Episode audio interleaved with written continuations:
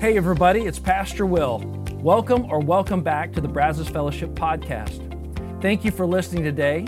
And at the end of this episode, please take a moment to subscribe to this podcast if you aren't already. But more importantly, I hope the following presentation inspires you to take the next step in your faith journey. Enjoy. All right, all right. Good morning, guys. How are we? Wow, y'all are not nearly as awake as the earlier crowd. How are we, guys? Awesome, awesome. I love it. Thank you guys for being here. My name is Sam. I am the director of ministry environments here at Brazos Fellowship. And what that means is that I get the privilege and the joy of getting to serve and love and work alongside and lead our incredibly amazing next gen staff. So that's uh, Waumba Land and Upstreet and Transit and Inside Out and 242. All of the incredible people that are serving your kids right now. If you've got kids in the uh, children's or student ministry areas, I want you to know we have the greatest staff on the planet serving our kids. Can we just show them some love right now? For them and their volunteers, it is incredible the work that they do. And guys, thank you for letting us uh, partner with you in raising the next generation of Jesus followers. It's such a joy. All right, as we get started, I want to ask you a question. Have you ever had an experience that it helped you to talk to somebody who had already done it? Have you ever had an experience that it helped you to talk to somebody who had already done it? So, like my family, we had a vacation about a year ago. We went to Universal Studios, and we'd never been before. And so we spent months talking with friends who had been. And we joined Facebook groups and read books because we wanted to know which were the best rides and which were the worst rides and what time of day to stand in this line so we have the least amount of line to stand in and the best places to eat and the best things to do and the best places to stay. All those things because we wanted to go into that experience with confidence that we were providing uh, an unforgettable vacation for our kids. We wanted to be confident in that. Right now, we've got a daughter who is a, a freshman at Texas A&M University. All right, yeah. And, and you better believe we talked to people who had already done that as we were going through that process of getting her ready for school. And she's talked to students who have the same major so she can know what to expect and be confident of that. Hey, listen, it's why there's apps, right? So you know which professors to take and which professors to avoid, right? We want to know with confidence what we're getting into. Maybe for you, it's a medical procedure that you've had or that you're facing, and it really helps to talk to somebody who's already done this thing because you don't know what to expect. And they might tell you, look, it's hard and this is what you can expect, but it's worth it. You want to be confident going into that process, right? There's something reassuring about talking to somebody who's been there and done that. And right now, I'm in the middle of being able to be that person who's been there and done that for somebody else. See, next month, I'm going on a camping and hiking trip to the Guadalupe Mountains uh, National Park, way out in West Texas. I don't know if you've ever been there or seen it on a map. It's way out there. And in the, the, the kind of the centerpiece of the Guadalupe Mountain National Park is Guadalupe Mountain, obviously, right? Guadalupe Mountain, Guadalupe Peak is the highest point in the state of Texas, 8,751 feet in elevation. Now, for Colorado standards, that's not so high, right? But for Texas, like that's up there, right?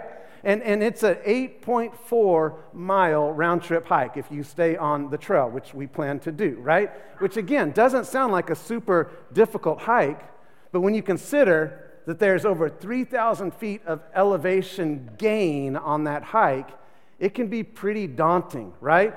The little trail guide says it takes the average person six to eight hours to do this hike round trip. And I don't know if you're a hiker. I am. And so I know they, they kind of rate hikes as easy or moderate or difficult. We stay away from the easy ones, those are boring, right? But this one is rated as very strenuous. This sounds awesome, doesn't it?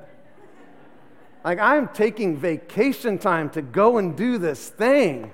And you're sitting there going, You are crazy, but I love it. I am so excited. Here's the thing I've done it before. I've been there. Here's a picture of me standing at the top of Guadalupe Peak. And if you've been, anybody else been here, by the way? Nobody? There's one. All right, awesome. If you've been here, you know there's this structure right here at the peak. In my hand, right there on the top of that structure, is at the highest point in the state of Texas. It's called the top of Texas, right there. I've been there and I've done this before. It's difficult, but it's so worth it. Or maybe if you hadn't been on this trail, maybe you've been on some hike or some adventure, you've been exploring somewhere, and you know it's difficult, right? The trail might be difficult, but you know that just around the next corner, just over the next bend, just up the next switchback, there's to be something good there. There's going to be a waterfall or a rock formation. It's going to be this incredible view. And so you know, no matter how hard it is, it's worth it. Otherwise, you would have turned back a long time ago. Well, I know that this hike is difficult. It's very strenuous, I guess, according to the trail guide, right? There's miles of walking. The sun just beats down on you. It gets really windy. Our feet are going to be sore. We're going to be tired and hungry, but I know it's going to be worth it. And I know this because I've done it before. And next month I'm doing it again, and I'm taking for the first time my 12 year old son. He's never been before. All right, parents. Now, you know this, right? You know if you go anywhere with your kids that there's going to be any amount of walking, right? Universal Studios, the grocery store, where, wherever that is, you know what you're going to hear five minutes in, right? You're going to hear, I'm tired, my feet hurt, I'm hungry, right? If you have a preteen girl, you're going to hear, I am literally about to die, right? like, you know this, moms and dads, and so what do we do? We prepare, right? We talk about it. We talk about what to expect. We pack snacks and water. And we tell them, hey, look, it's going to be a lot of walking, all right? We're going to we're going to start all the way over with the fruits and the vegetables, and we're going to go all those uh, and end at the dairy. But if you'll hang in there with me, all right?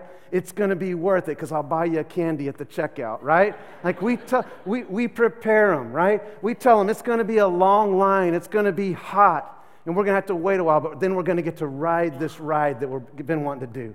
We prepare. And so I've been on this hike. My son is not. So I am preparing. We're talking about it. We're talking about how difficult it's going to be. We're watching YouTube videos about it. We bought new hiking boots. I actually have him get on the treadmill and walk with an incline in those boots, right? So he gets used to walking uphill at a slow, steady pace for extended amounts of time. We're talking about it. We're preparing, buying new gear. We're ready to go. We're talking about how we're going to celebrate when we get to the top. If you've been there, you know there's this little box. You can see it right there at the base of the, that structure. In that box, there's a book that you get to sign when you get to the top. So we're talking about signing the book and celebrating when we get to the top. Here's the thing I know it's going to be difficult. I know that our feet are going to be sore, that we're going to be tired, but I'm confident that it's going to be a good experience because there's something good at the end of this experience. And I want my son to be confident as well. And so we're talking through that. There's this concept or this idea that's kind of woven throughout Scripture, and it's a, it's a word that I'm sure you're familiar with. You probably use this word. You might have even used this word already today. And the word is this it's hope. Hope. Have you said hope today yet? Maybe I, I hope we make it to church on time. I hope there's a parking spot when we get there. I hope he doesn't go long. Right? We've, we've used this word. I, ho- I hope it rains soon for me and my world. I've been saying, I, I hope the Rangers make the World Series. Right, right now, listen, I hope the Rangers win another game. I mean, that's where we are right now, right? We, we, we answer questions with the word hope, right? Is Texas A&M going to win a national championship? I hope so, right? Are you going to get that raise you've been talking about? I hope so. Hey, hey, are you going to go to heaven when you die? I hope so. We use hope, and in the English language, the word hope conveys a sense of doubt. But here's the thing in the Bible, this idea of hope, the word hope, there is never any doubt attached to it. It means confidence and it means security in the Old Testament and in the New Testament. As a matter of fact, there's a passage I want to share from the Old Testament right here from Psalm 16. Check this out. I know the Lord is always with me. I will not be shaken, for he is right beside me.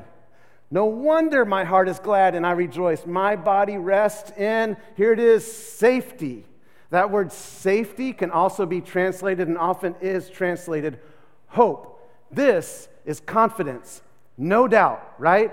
In the New Testament, when we see the word hope, virtually every time you come across the word hope in the New Testament, it's the Greek word elpis. And elpis means uh, confident expectation. That's how it could be translated confident expectation. There is no sense of doubt. As a matter of fact, the biblical definition of the word hope is this hope is the confident expectation of the goodness of God. It's the confident expectation of the goodness of God. It's confidently knowing that God is good and He is good to me. It's not wishful thinking, it's not an emotion, it's not good vibes, it's not the power of positive thinking. It's not, I hope nothing bad happens. I hope we're not late. I hope we have enough money. It's the confident expectation of the goodness of God. And to take it a step further, in Scripture, we see that hope has a name, and his name is Jesus. In 1 Timothy chapter 1, we read this For it was Jesus himself, our living hope. Jesus is living hope. This is why the main message was repent, for the kingdom of heaven is near. In other words, change your mind, change your outlook, change the way that you view your circumstances, that you view your life, because hope is here. No matter how dark, no matter how difficult, no matter how desperate, hope is here. And if Jesus is living hope, to follow Jesus is to follow hope. And if Jesus is living hope, to walk with Jesus is to walk with hope. If Jesus is living hope, to obey Jesus is to align our lives with hope. And if Jesus is living hope, to turn our back on Jesus is to turn our back on hope.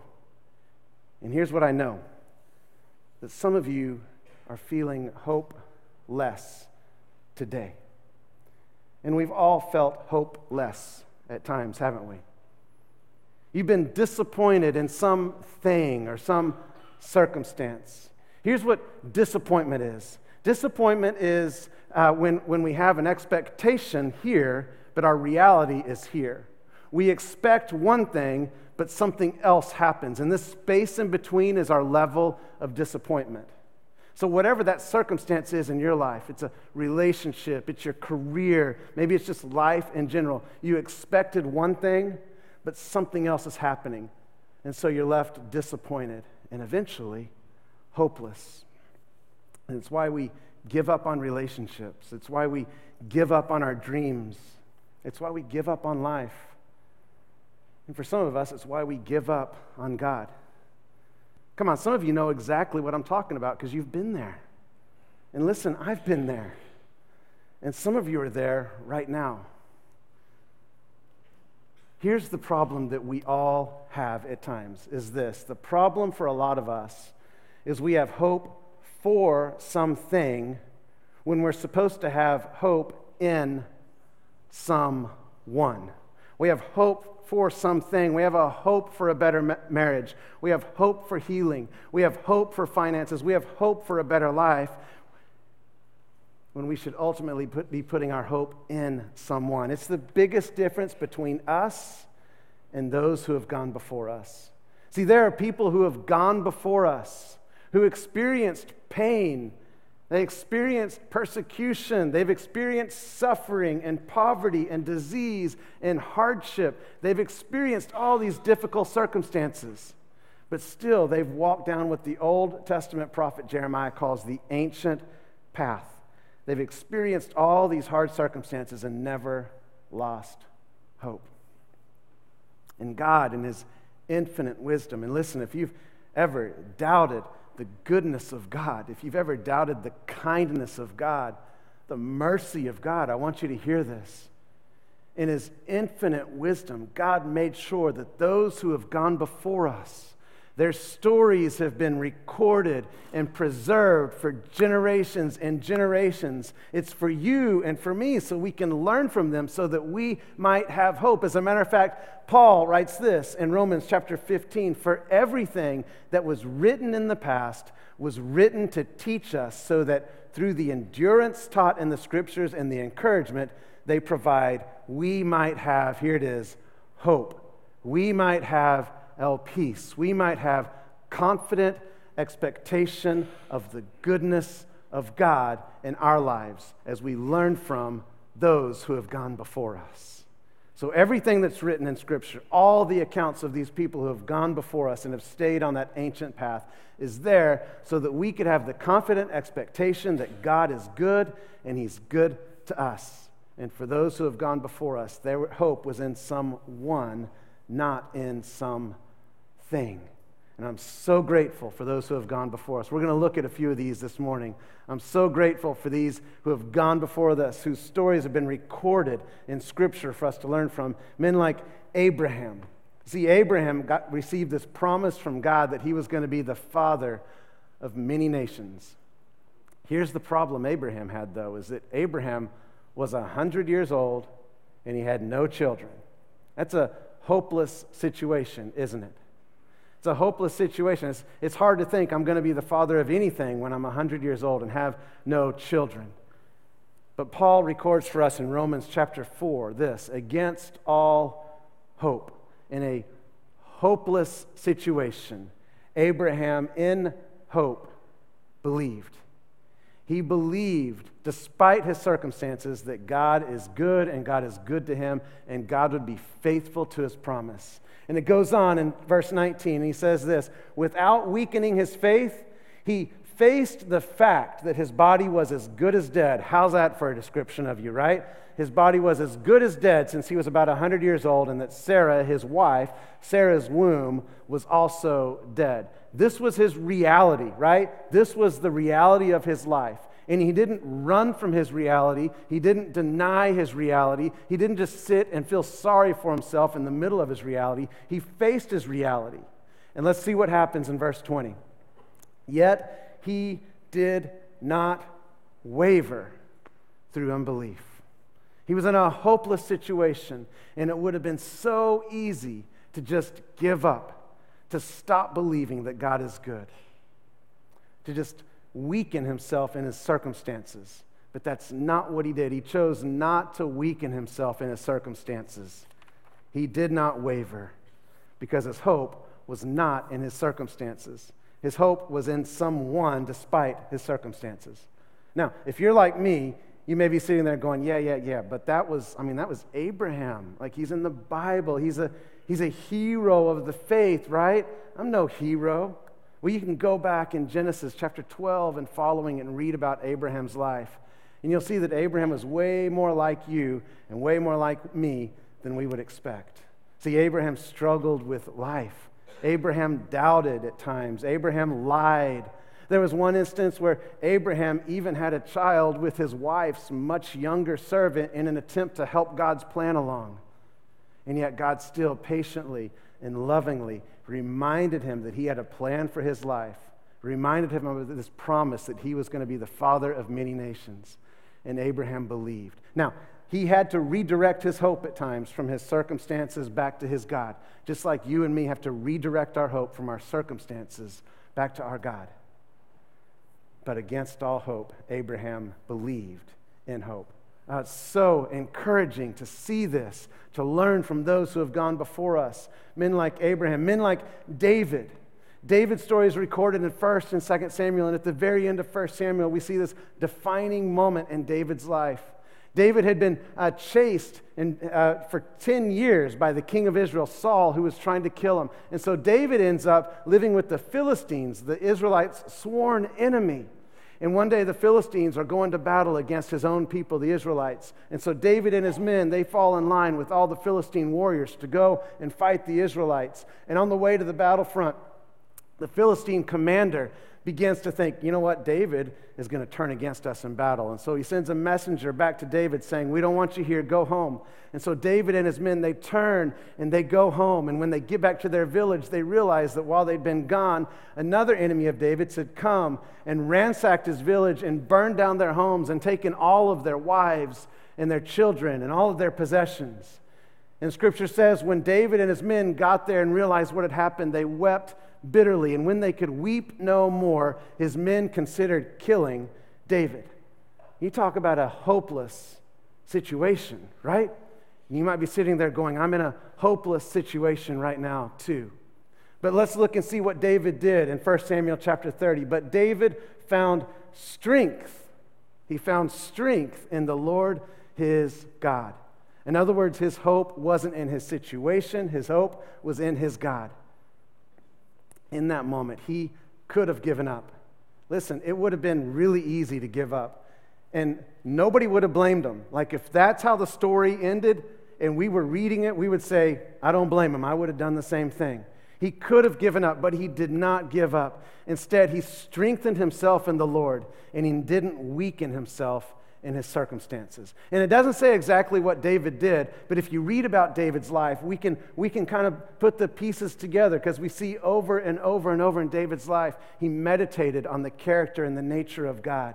He thought about the promises of God. He was grateful to God and he thanked God for who he is and what he had done. His thoughts consistently went back to God despite his circumstances. And in doing this, David cultivated a heart of hope. And if we were to read on in this story, we see that David ended up, he rallied his men, and they went and fought the Amalekites who had destroyed their village, and they killed them all and went and got their wives back and their children back and all their possessions back. And a few chapters later, David becomes the king of Israel.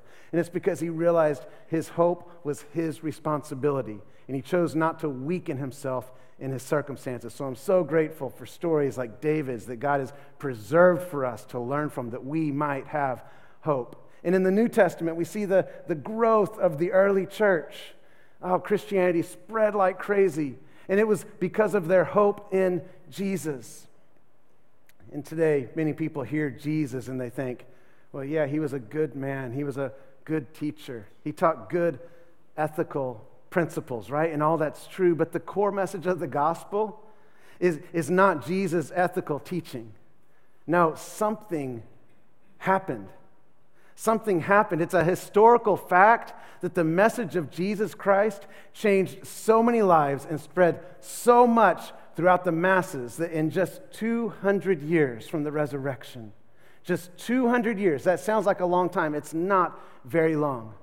That, that, that incredibly strong, classic Greco Roman pagan culture was almost completely supplanted by Christianity. See, a, a change like that could not have happened by some little Christian movement based on the ethical teaching of a good man.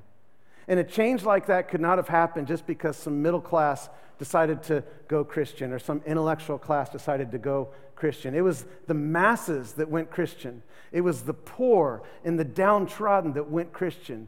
And what was it about Christianity that changed their lives? Was it the ethical teaching of Jesus? Did they wake up one day and say, oh, turn the other cheek?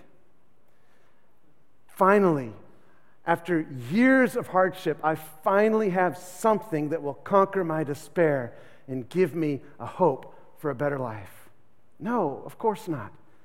Something happened. The message of Christianity is that something happened that changed everything. So we have to ask the question what happened?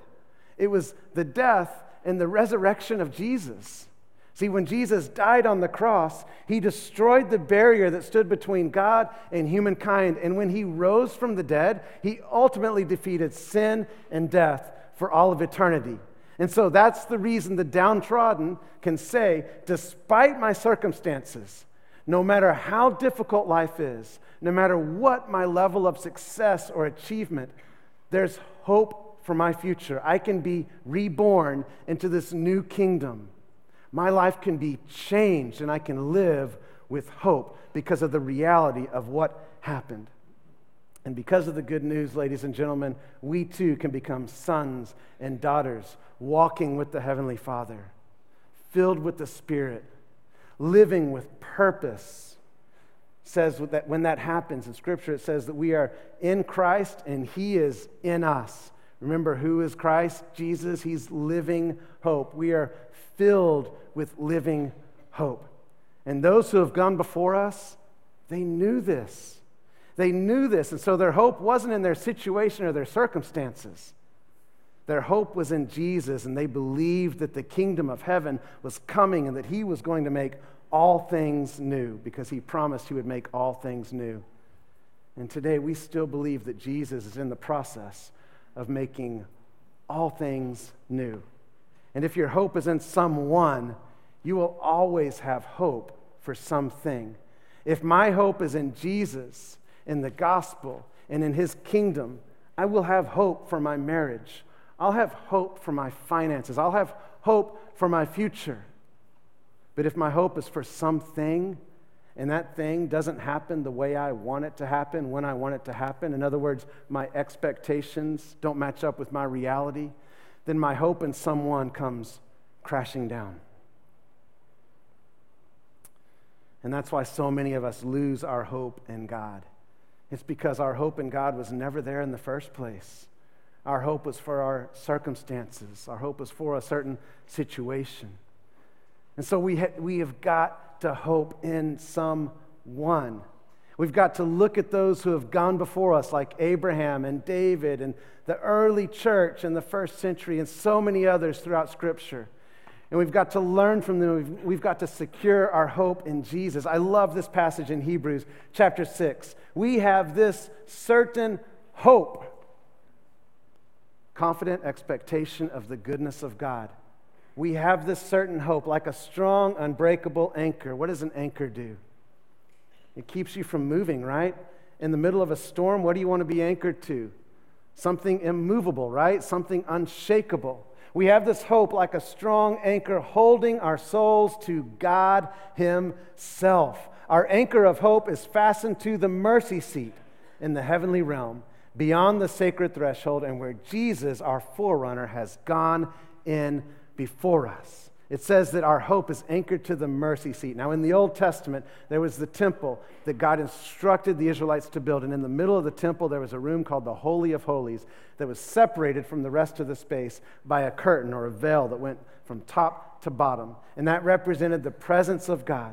And one time a year, the priest would go into the Holy of Holies and he would sprinkle the blood of an animal that had been sacrificed over the mercy seat for the forgiveness of all the sin of all the people. Fast forward now to the New Testament.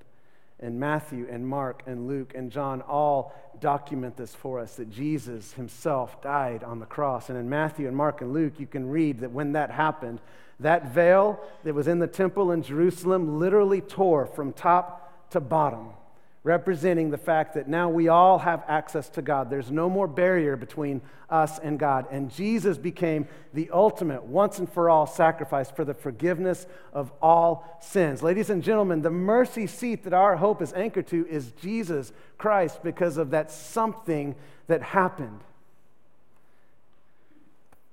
And so I just want to ask you a simple question this morning How's your hope? How's your hope? Have you lost your hope? Are you feeling hopeless today? Are you getting up every day in anticipation of despair and darkness and things being broken and lost? Or do you have a confident expectation of the goodness of God? How's your hope? What are you doing to cultivate a heart of hope like David did? What are you looking at and thinking about and listening to? What are you filling your spirit with? See, what you have to understand is that hope is the byproduct of meditating on the goodness of God, of meditating on the nature of God, the promises and the faithfulness of God. And so we can do things like turn to Scripture, right? And learn from those who have gone before us. We can do things like we did earlier in the service and sing these songs of hope, remembering the promises of God, who God is, and what He has done.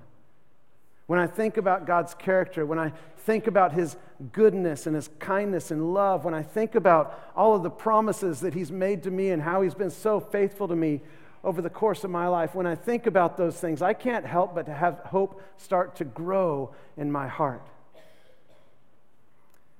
And listen, if, if you're a Christian, we owe the world experiences with the goodness of God. We owe the world an encounter with hope. And if Jesus is the living hope, we become living hope for those around us. And we carry hope with us wherever we go Because Jesus is in us and we are in him. We become living hope. Imagine with me what life would look like, what our city would look like, what our world would look like if when we walked out of this place, we walked with intentionality, fully believing that we carry with us living hope and we spread that hope with us. We carry the goodness of God everywhere we go. We could literally change our families. We could change our schools. We could change our neighborhoods. We could change our workplaces. And so, if you're a Christian, we owe the world an encounter with the goodness of God because we live in a hopeless, dark world. And there is no hope outside of Jesus. So, we carry hope with us. But we have to decide are you going to put your hope in something or are you going to put your hope in someone? And you have to cultivate a heart of hope. Come on, if, if God is good, then the future is full of hope. The question is do you believe that God is good and that He's good to you? Do you believe that no matter how difficult life is, no matter how difficult that path is, that just around the next corner, just over the next bend, just at the top of the next switchback, there's something good. Do you have a confident expectation of the goodness of God like Abraham and like David, like the early church, like those who have gone before us? As we close this morning, I want you to just close your eyes and we're going to go into a time of prayer together. My guess would be that many of us are feeling hopeless today. And I believe God is inviting us to take our eyes off of our circumstances and re- refocus our eyes on Him, to stop hoping for something and instead hope in someone. I think God is inviting some of us uh, to a place where He just wants to stir up hope in our hearts again by remembering that we have living hope. And so, for many of us, the commitment that we need to make today is that commitment to stop hoping for something, the circumstances around us, the situations around us, and we need to hope in someone. We need to remember the eternal realities inside of us. And if that's you today, you have a sense of hopelessness, and you know, I need to focus my eyes on Jesus today and not on my circumstances. I would love to pray for you as you renew that commitment. As you make that commitment, would you just raise your hand in the air and say, That's me. I'm feeling hopeless today. And I want to refocus my hope in someone and not on something. Jesus, thank you that you are that someone, that you are living hope and that because of what you've done, you died and you rose again. Our hope is secure in the mercy seat, in the finished work of the cross. Thank you that you've promised to make all things new.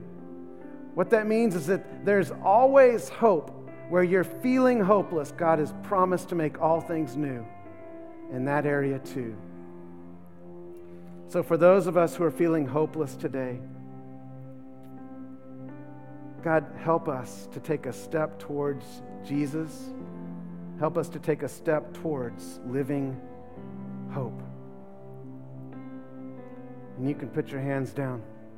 And maybe you've never considered that there's a hope for you. You've never considered that God is good and He is good to you. Today, God may be inviting you to believe for the very first time that something happened, that something happened that changes everything. And that something is that Jesus died and he rose again. And because of that, you can have a relationship with the God of the universe. And so, for some of you, God may be inviting you into that relationship today. You can say yes to that invitation by believing in your heart that Jesus is the Son of God. Not just a good man, not just a good teacher. He is the Son of God and confessing that He is Lord. Would you do that right now? You can just simply say uh, out loud or silently in your heart.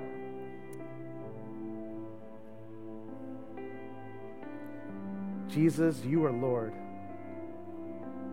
I believe that you died for the forgiveness of all sin, including mine, and that you rose from the dead. I accept your free gift of forgiveness right now, and I choose to walk with you. I choose to walk with living hope. And if you just made that declaration, the Bible says that you are now saved. You've been reborn into the kingdom of God. You are a Christian, a child of God, and you have eternal living hope inside of you now. And I would love to just pray over you right now. If that's you, would you just raise your hand and say, That's me? I'm a child of God. I have eternal living hope beginning today because I said yes to this invitation of God.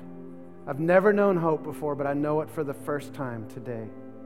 And I just want to close our time together by praying this scripture from 1 Peter over you and over all of us who have made this decision. Praise be to the God and Father of our Lord Jesus Christ. In his great mercy, he has given us new birth into a living hope. And for some of you today, he has just given you new birth into a living hope through the resurrection of Jesus Christ from the dead and into an inheritance that can never perish or spoil or fade. And so, God, as we leave this place, help us to walk out of this room today with a renewed commitment to hope in you and not for something, despite the circumstances in our lives.